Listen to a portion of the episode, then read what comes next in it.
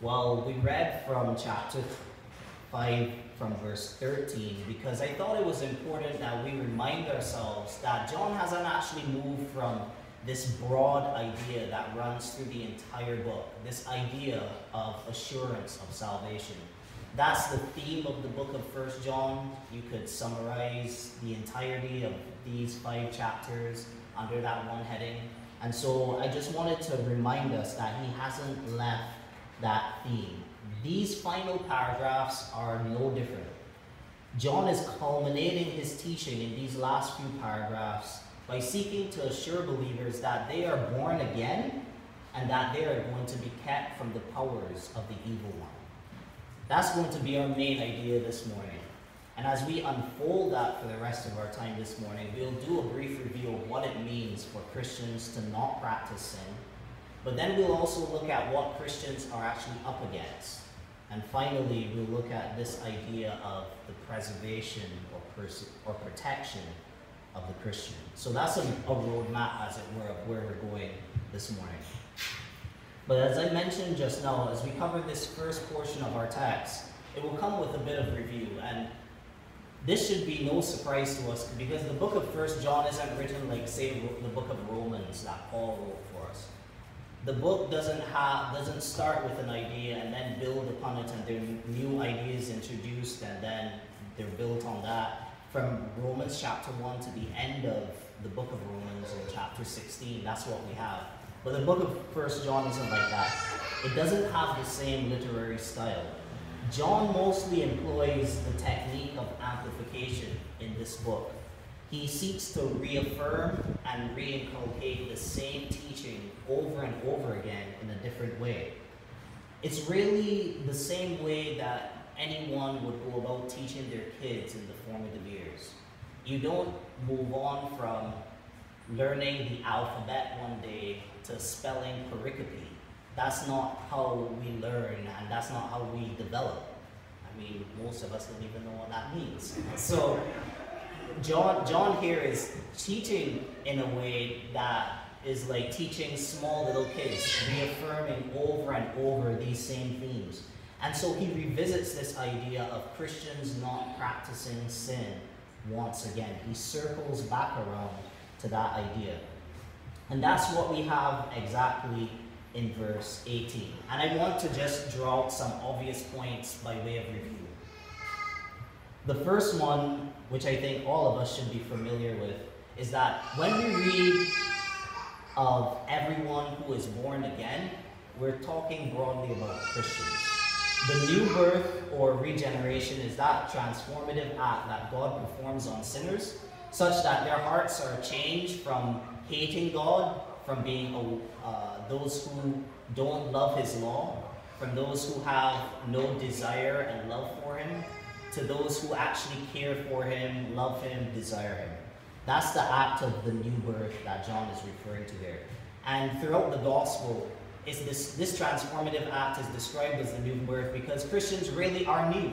They're really changed. It's so radical and so transformative that it can only be described as being born again, as though you are someone different.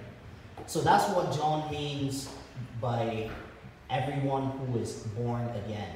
And he uses that terminology throughout this book because he wants to point out that Christians are bear a similar family resemblance to God, their heavenly Father. That's how he's used it throughout this book. We covered that in chapter 3, and we won't go through that again.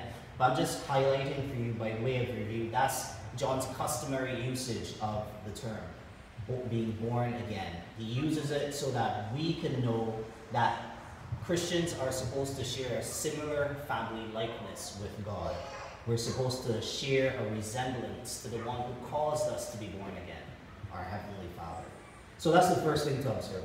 One is he is referring to all Christians, and there has been a radical change in every Christian. This is not unique to any one particular Christian. It's not like if we have the born again Christians and then the non born again ones. No, that's not how it works. John identifies all Christians as those who have participated in the new birth. The second thing is we should observe that it is normative in the life of a Christian to not practice sin. In fact, John goes even further than this. He says that that's actually definitional of what a Christian is. This has been his consistent teaching to separate those who are genuine believers from those who are not. Within the realm of Christendom, this isn't some trait that is shared by the super mature. This isn't some trait that is uh, relegated only to pastors, to deacons, the anointed ones, those who are who have the second blessing. This is a universal trait that is shared by all Christians. All Christians do not practice sin. To be a to be a Christian that practices sin is as much of an oxymoron as to speak of a wise fool or true fiction. To take the words of wise fool or true fiction in their literal sense would render the meaning of this word nonsensical. But the same would apply, the same exact thing would apply if we conceive of a Christian their general life pattern to be one of practicing sin. But Christians do sin. You know that you sin. You should know from the time you woke up this morning that you are indeed a sinner. Christians do sin. So John isn't trying to point us here to some idea of sinless perfectionism. That's not what he's intending to say at all. He is trying to say, though, that Christians are not those who indulge in sin in such a way that they will not repudiate their sin. They will not repent of their sin when they're confronted about it, when it becomes aware to them. Those are excluded in the, in the mind of John. That is not his idea of a Christian. And it's important to note that John doesn't have some particular sin in mind. He's not thinking here that Christians don't practice scandalous sins. He's not thinking here that, you know, in order to not be a Christian, then you have to be like a terrorist or something. He's not thinking that you have to go and make shipwreck of your life by going and murdering a bunch of people. That's not what is in view here at all.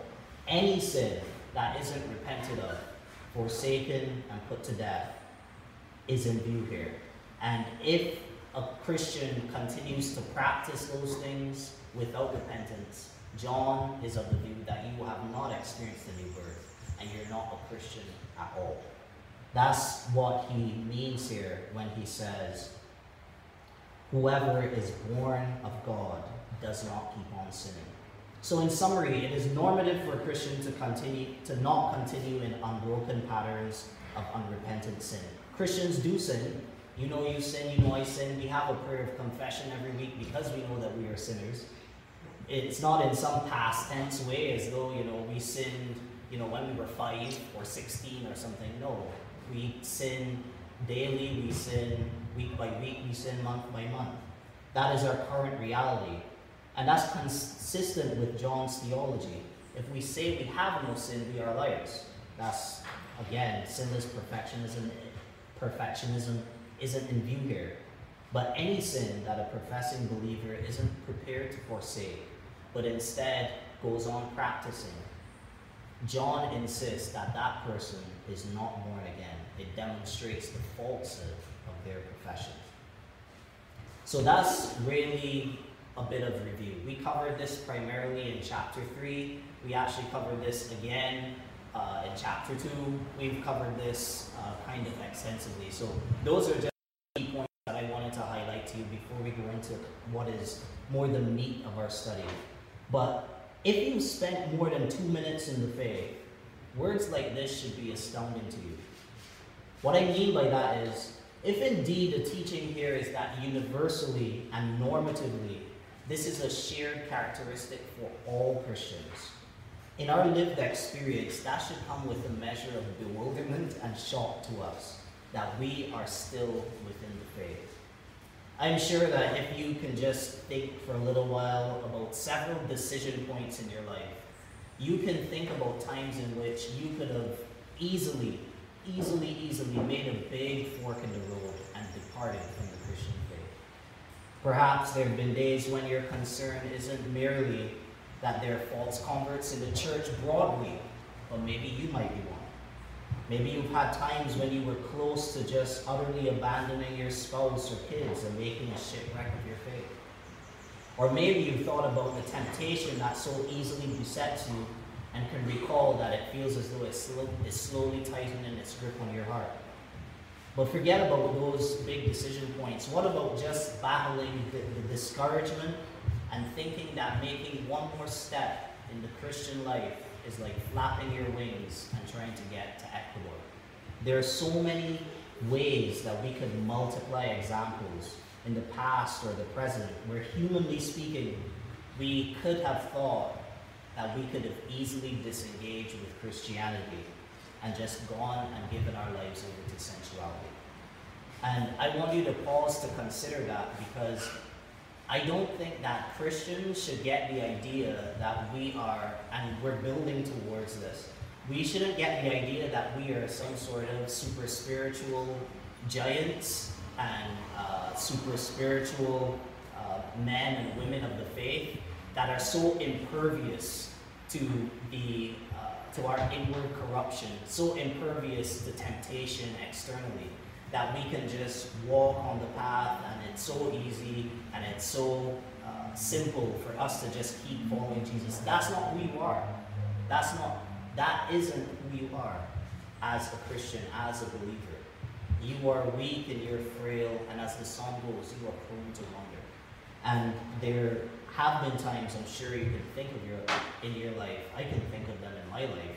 I shared some of them with my brother Shamar, where it was like, wow, I do not know if I can continue on this Christian path. Your own sinful corruption is well capable of conjuring up such significant doubts in your life and causing you to pursue or causing you to pursue sinful passions. But if that wasn't enough, John highlights for us in this verse that it isn't just your own sinful desires that you're up against. It isn't just your own sinful desires that you have to subdue, but there is an evil one or a devil who is actively seeking to snuff out your faith. Let's turn briefly then to look at what Christians are up against. Believer, there are dangers, toils, and snares that you will inevitably experience in your life. In our text, it appears self evident that Satan is seeking to do harm to believers. We read in verse 18 that we are being protected from being touched by Satan or by the evil one. The English rendering of that word doesn't really quite do it justice because when you think about being touched by someone, you think about something gentle, something light. It's like if uh, John is saying here that it, what Satan is seeking to do is to just caress you or something. But we would be mistaken if we interpreted the word touch here to mean that Satan seeks to slightly bruise you. The Greek word here means that he is seeking to lay hold of you, to grasp you, to take control of you. If Satan could, he would sift everyone here like wheat, such that we would become so enamored with the things that he offers that we would forsake our Lord and Savior Jesus Christ. That's the nature of what Christians are up against. It's nothing more than the orchestrated powers of hell and Satan himself.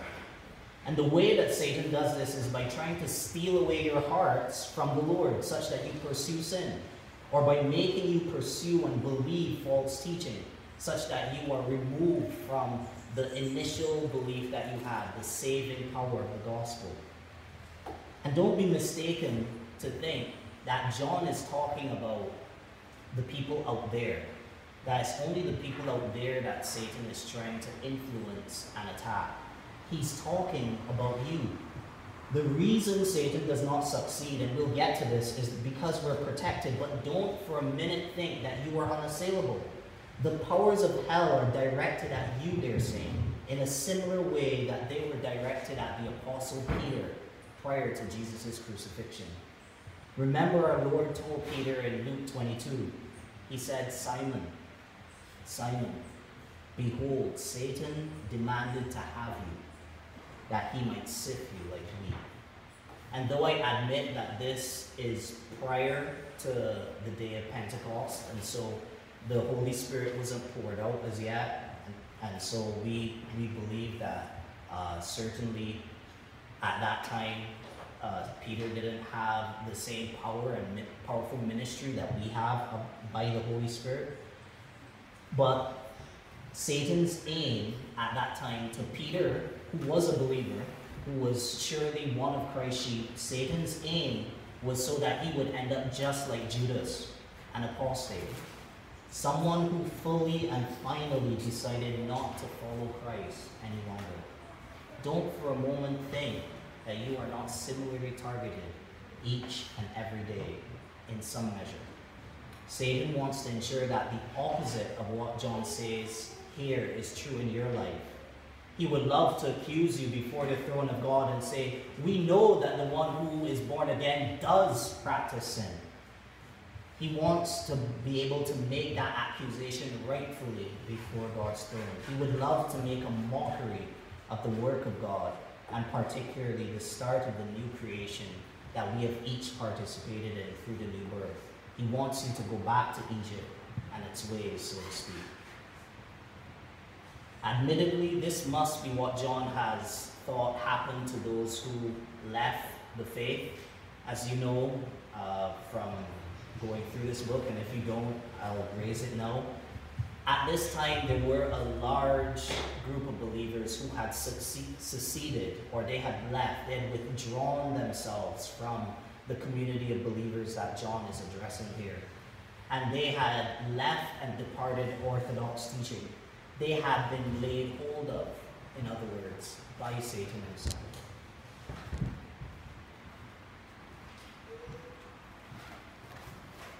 The power the power of Satan had actually, pardon me, the power of Satan had actually been realized in their life. Not, not personally, but the God of this age, as he's called in many ways, had his influence spread over them and exerted over them, such that they were drawn away from John's teaching. This is what the Christian is up against. We are up against the very powers of hell. Pardon me. And we are in need of God's safekeeping. We're in need of his refuge. I raised the point earlier that we should be astounded that we are within the Christian faith. We should be astounded that we are still walking with the Lord. In light of our inward corruption, and the desires and the works of the devil to cause us to give into our doubts and cause us to pursue our sinful passions, we should be astounded that we are still walking with the Lord. It should be evident to us that when we look at our lives, that it isn't your strength that is keeping you. it isn't your piety that causes you to stay devoted to Christ.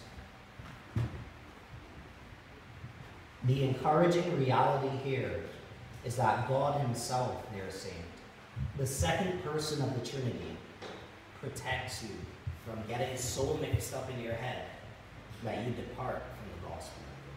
Or from getting so enamored with the things of the world that you desire to pursue them and continue to practice sin.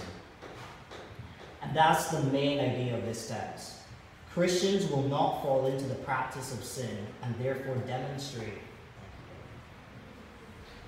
Christians will not fall into the practice of sin and therefore demonstrate that they have made a, shipwreck of their faith because they are protected from the one who is born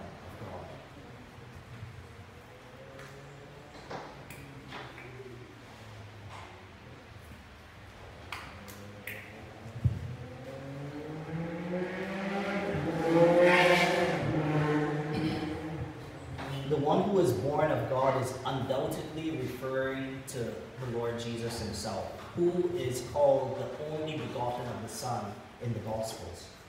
But in addition to just noticing the fact that Jesus Christ protects us, there are a few important points that I think are helpful for us before we make application in this text. And this is really the meat of this study. So let's just spend some time now and look at the nature of the protection that we're actually afforded by the Lord Jesus Christ. First, notice with me that the protection we receive is an ongoing reality. We read in the text that the one who is born of God protects him. That him in verse 18, of course, is the believer. But just note with me that protects here is in the present tense. We believe that even the very words of Scripture are inspired. And it's not that John here casually uses the word protects by mistake. What we're supposed to gather from the author's use of the word is that Jesus' protection of his sheep is a present and ongoing reality. His ministry towards you didn't stop at the cross. In other words, when Jesus hung on the cross and ascended into heaven, it wasn't as though Jesus just said it was a wrap and it was done. He just left you alone to figure things out and to walk along in this world on your own. That's not the nature of Christ's ministry to you. It's not as though he has just ceased from all activity. Truly, it can be said of Jesus, who, who is God himself, truly it can be said of him that he who keeps Israel never slumbers nor sleeps. He's actively working on behalf of his people to protect them from getting so mixed up on an ongoing basis, from getting so mixed up that they depart from the teaching of the gospel and from having their eyes so fully enamored with the things of the world and the temptations and lures of Satan that they go on practicing sin. Christ is the good shepherd who takes care of the sheep who does not allow the, the sheep to be lost to thieves and wolves that will seek to assail them. So that's the first thing to notice. Christ's protection of his people is an ongoing reality in their lives. Jesus hasn't ceased from working on behalf of his people, quite the opposite. John writes to tell us that he's protecting his people from the powers of the evil one now, and more specifically, protecting them from the powers of the evil one such that they do not go on to practice sinning. Many of you have either read the book The Pilgrim's Progress or know enough about the novel that you can recall the scene in John Bunyan's book where Christian gets to this wall where there's a burning fire. And in this scene, there is a man who is continually trying to pour water on the fire such that it is extinguished. And Christian, the astute observer, notices that the fire continues to shine brighter and brighter. And he asks the interpreter, Well, what's going on here? Like, I don't understand. This water is being poured on.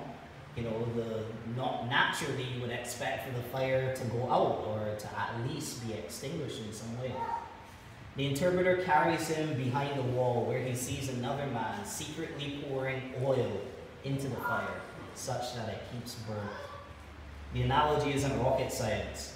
The fire is the work of grace originally wrought in the heart of the believer. And the man with the water is the devil, seeking to extinguish the, the faith of the believer, seeking to snuff it out. But while Satan is at work trying to quench the flame, God sustains the believer secretly and imperceptibly. That's the second point I want to, to make to you. Even though the book, The Pilgrim's Progress, is not an infallible work, it's not inerrant in any way, but the, the picture that it paints for us is useful for us in thinking about this. God sustains the believer secretly and imperceptibly. It isn't as though you can look around and see moment by moment how Christ is guarding you from being led astray. It isn't as though you get some tingly feeling each time it happens. It isn't as though it's voice activated or anything like that.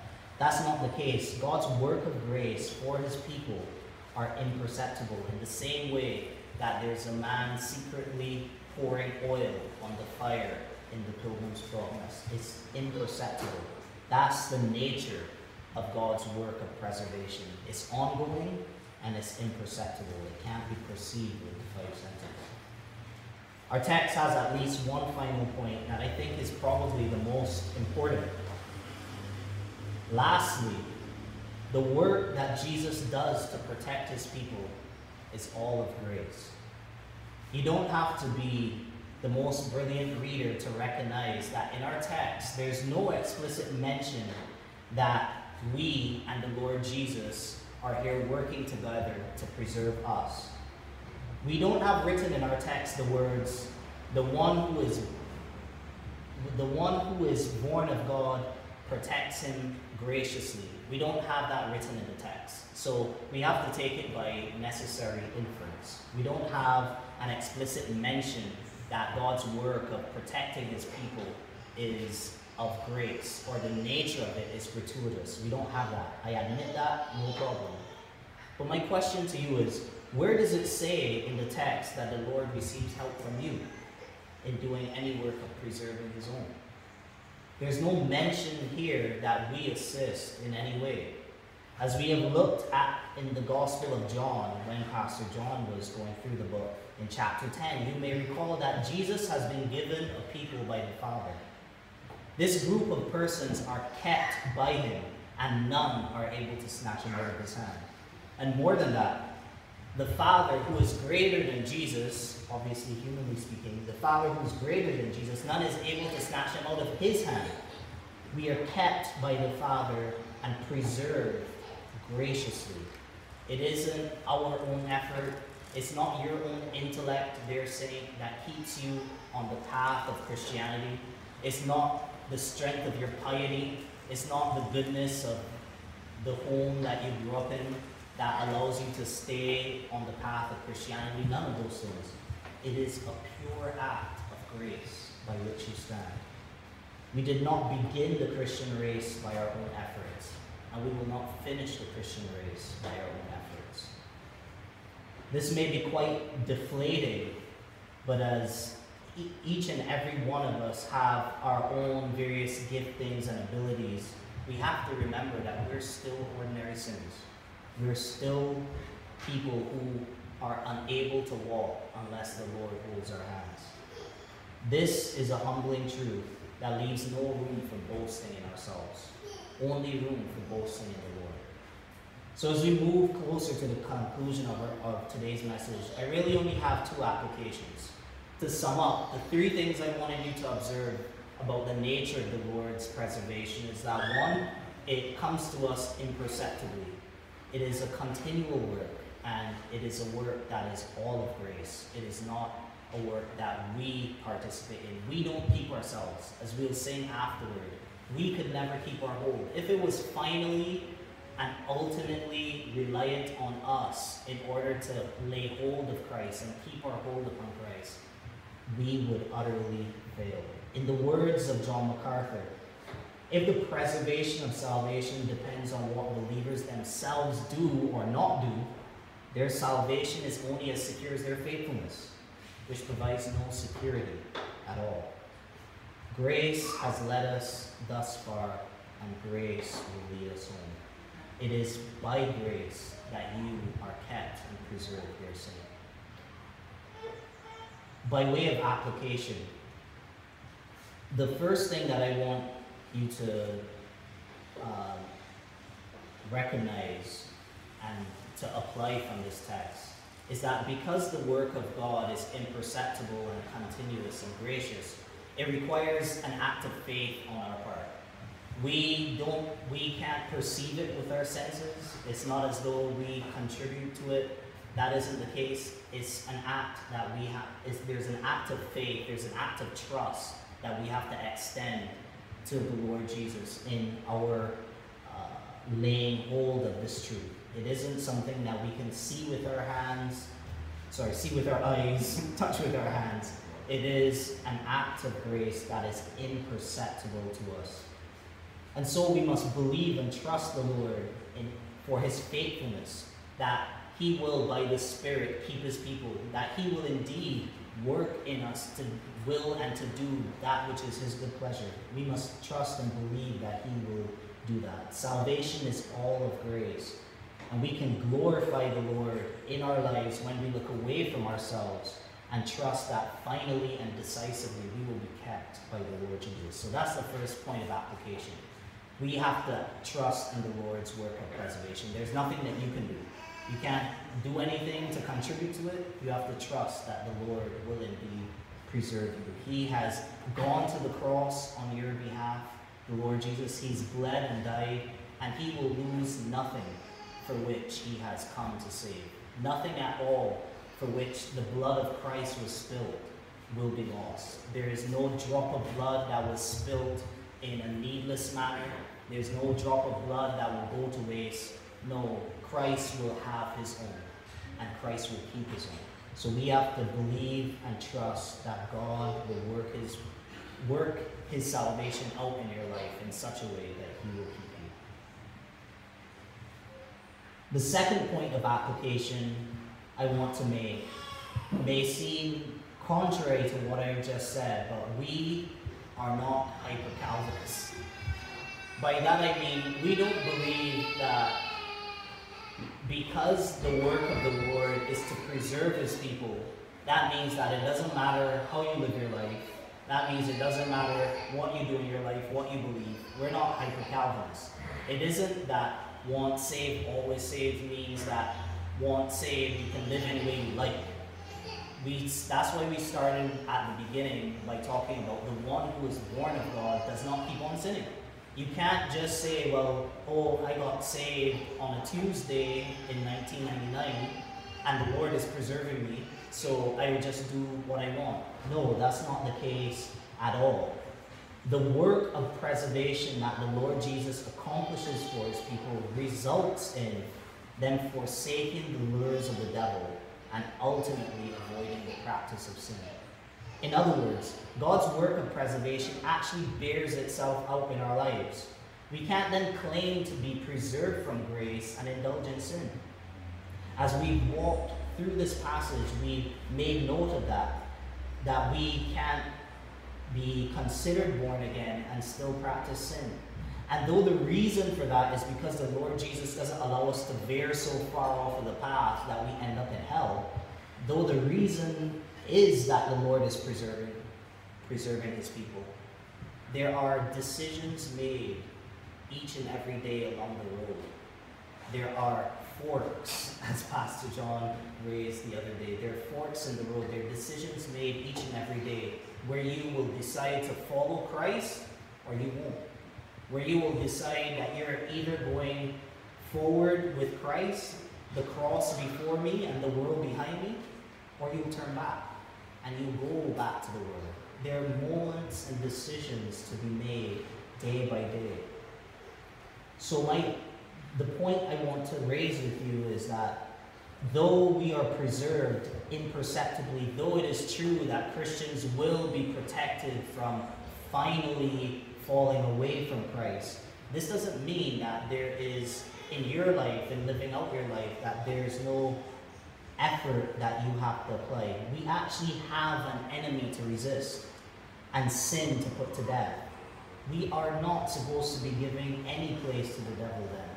His aim ordinarily is to cause you to do to do sin. And when we talk about doing sin, we're not talking about doing the most glaring and obvious sins. Satan would be quite content for you to dabble a little bit here in this sin, and then dabble a little bit here in this one, and numb you to the fact that you are going to your own peril.